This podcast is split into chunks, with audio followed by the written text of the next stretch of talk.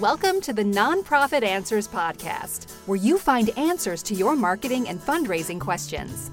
You will learn how to raise more money to help more people. And now, your host, Jeremy Rice. For many organizations, 2018 was a roller coaster of a year for fundraising. We had economic expansion, we had total giving going up while giving the number of people that gave went down. We had politics that really impacted giving more than we suspected. We had an election season, normally a time, um, you know, in the a non-presidential year where it doesn't impact giving that much. Really, I think believe that it impacted giving a lot this year. We had uncertainty. We had tax changes that, for the sophisticated donor, really made them pause and consider what to give at the end of the year. For many of my peers that I've spoken to, it was a soft end of the year fundraising. And so, what do we look forward to in 2019? Well, I've got 19 predictions for fundraising in 2019 for um, our sector of what's going to happen. And I'm going to go through those with you today. First, relationships matter more than ever. It's so important in your fundraising to focus on the relationships with the donors. You cannot acquire your way out of a donor attrition problem meaning you cannot spend so much money on acquisition to make up for the number of donors that are leaving out the back door. There just isn't enough in the space, and acquisition is becoming more and more difficult and costly. There isn't enough.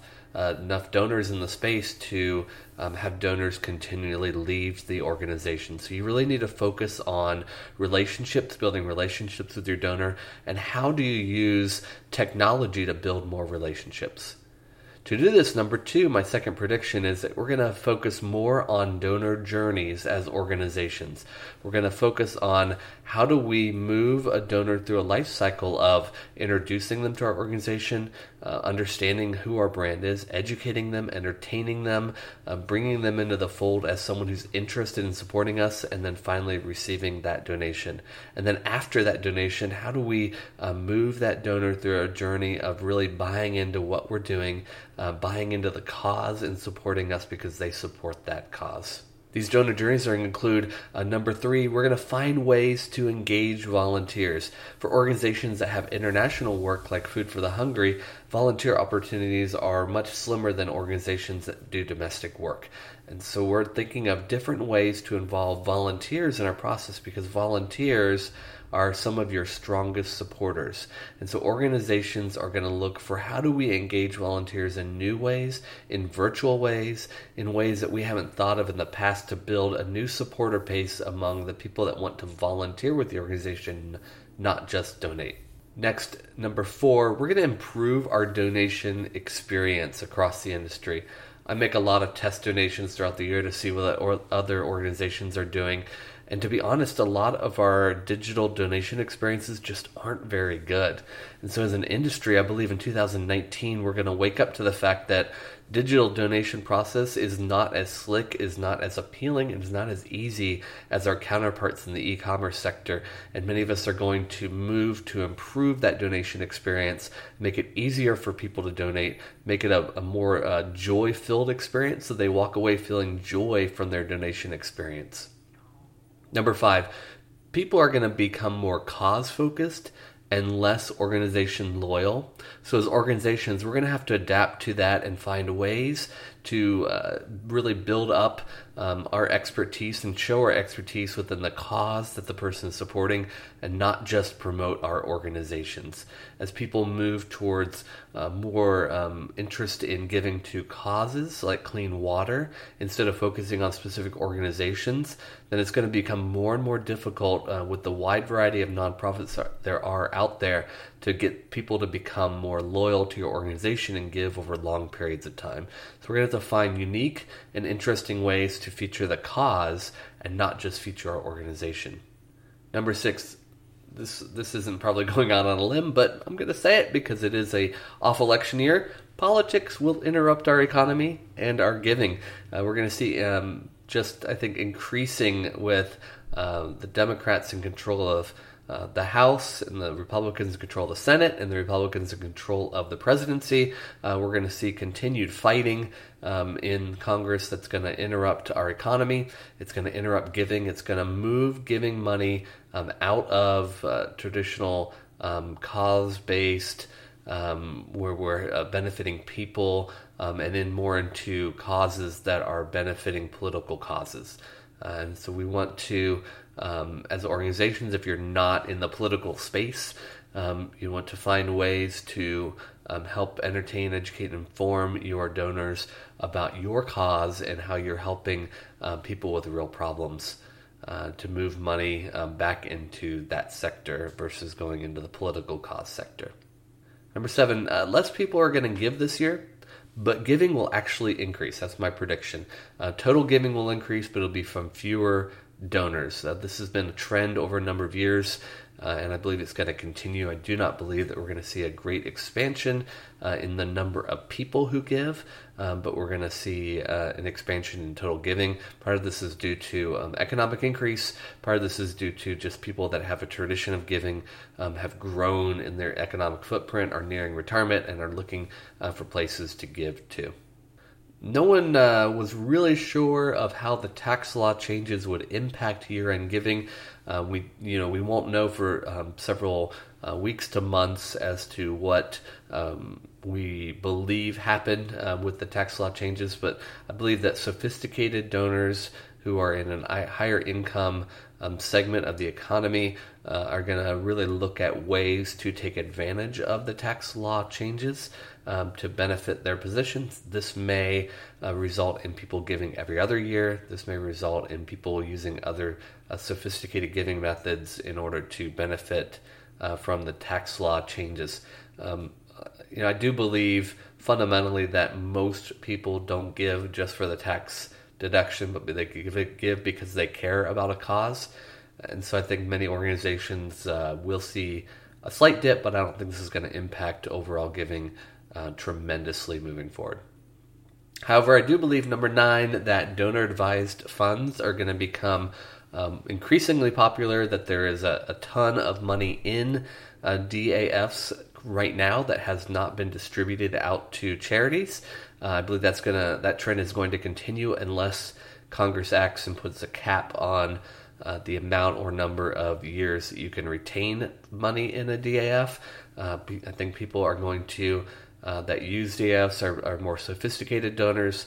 They believe that uh, they can uh, increase the uh, money uh, through investments in their DAFs, and so why give to a charity to spend when they can give more money later after they've made more money? So I think it's a um, I think there's two things there. One is that uh, there's that belief that they can grow that money, and so that they, they want to benefit um, more number of charities and benefit the charities they support in a greater amount.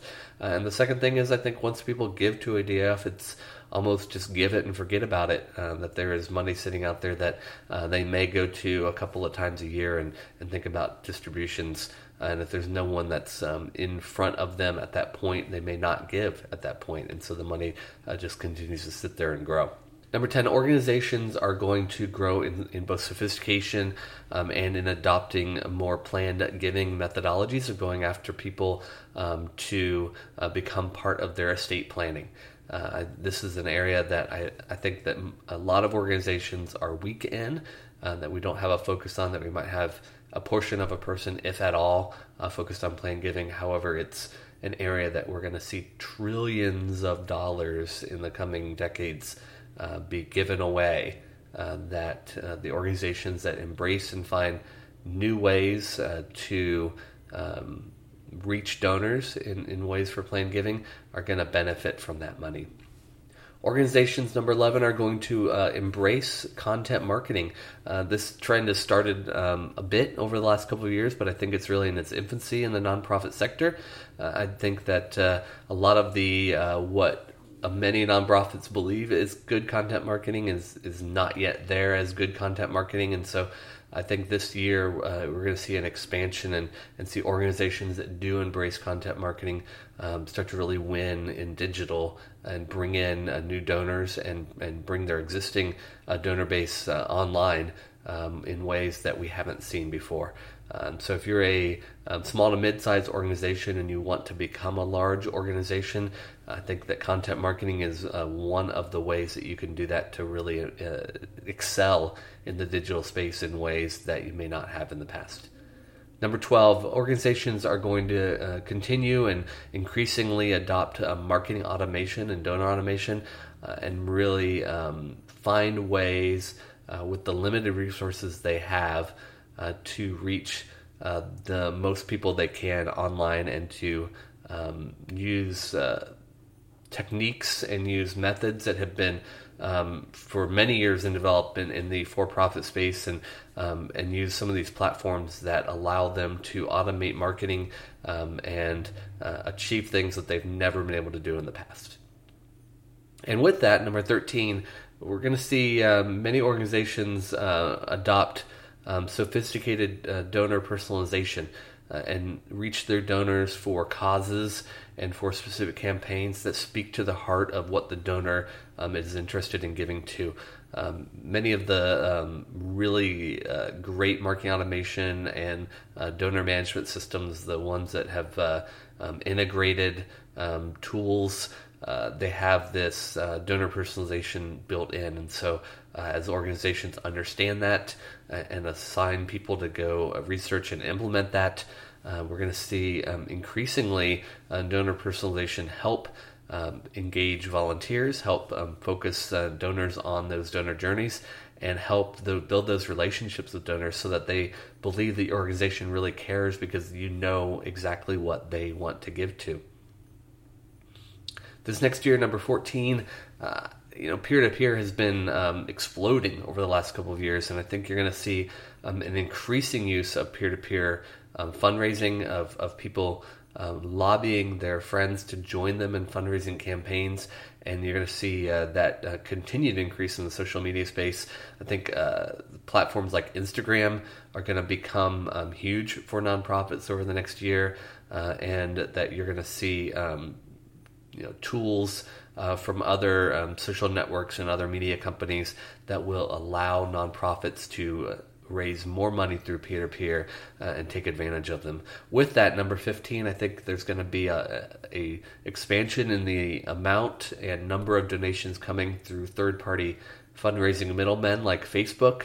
Uh, and as an organization, we have to adapt to uh, knowing that we're going to raise a portion of our income and not have the donor information from that. That it's going to come from places like Facebook where um, the donor can opt in or opt out of you receiving their contact information. And so we're going to need to um, come up with new ways to reach those people. I do believe this year that Facebook will start allowing you to target people uh, through advertising that have given through Facebook fundraising campaigns to your organization, uh, and possibly even allow you to communicate to people through the Facebook uh, platform that have given uh, without paying um, through more of like a messenger type um, communication. Uh, this is going to be uh, important um, for nonprofit from a nonprofit perspective to be able to reach those donors uh, that many of them we cannot reach right now. Number 16, we're going to see a lot of innovations in the fundraising space over the next year. Uh, we're going to see um, new um, methods of fundraising that we haven't seen before. Uh, we're going to see you know, at least one or two campaigns that have just uh, will blow the, the top off of uh, expected fundraising, um, and, and many organizations will try to mimic um, what those organizations do to pull off those innovations. Number 17, I believe in direct mail still. I believe that direct mail still has a future. I do not believe that direct mail is dead. I do believe that uh, acquiring donors through direct mail can be profitable. It's very profitable for Food for the Hungry to acquire uh, donors through direct mail acquisition.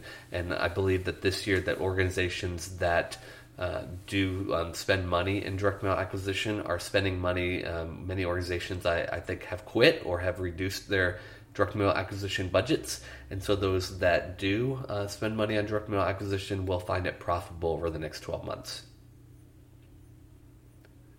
Along with that, I also see an expansion uh, in number 18 in recurring giving. I think many organizations uh, have seen the value of recurring giving. They haven't, um, as to say, cracked the nut on how to uh, raise recurring giving uh, with their donors. But I think uh, many organizations are going to invest and, and, and, and focus some energy and time on uh, motivating donors to uh, become recurring, if it's monthly or otherwise, givers so that they can uh, get this year long base of income generated without um, focusing so much on the last quarter of the year when most nonprofit fundraising comes in. And finally, number 19. Um, this is uh, ending on kind of a, a, a, lower note. I do believe that there will be a major data breach uh, in the nonprofit sector by a large nonprofit. Um, just there's been so many in the uh, for-profit corporation space of of huge data breaches that uh, I think that nonprofits, um, for the most part, have lagged behind their for-profit counterparts in security and that there will be um, a data security breach at some point in 2019 with a large nonprofit that uh, will force all the other nonprofit organizations to rethink how they're doing data security and uh, make sure that they're uh, protecting donor information as much as possible. Thanks for joining me on this uh, special episode with my 19 predictions for what's going to happen in 2019. Uh, I hope uh, many of the positive ones will happen for your organization. Um, I appreciate um, you as my uh, nonprofit answers audience that uh, that joining me in 2018 as we launch this new podcast, and looking forward to many more episodes to come. Thank you for listening to this episode of the Nonprofit Answers Podcast. Please take a moment to rate and review this podcast on iTunes or your favorite podcasting service. Your rating and review will help other nonprofit professionals find this podcast to get their nonprofit questions answered. Thanks again.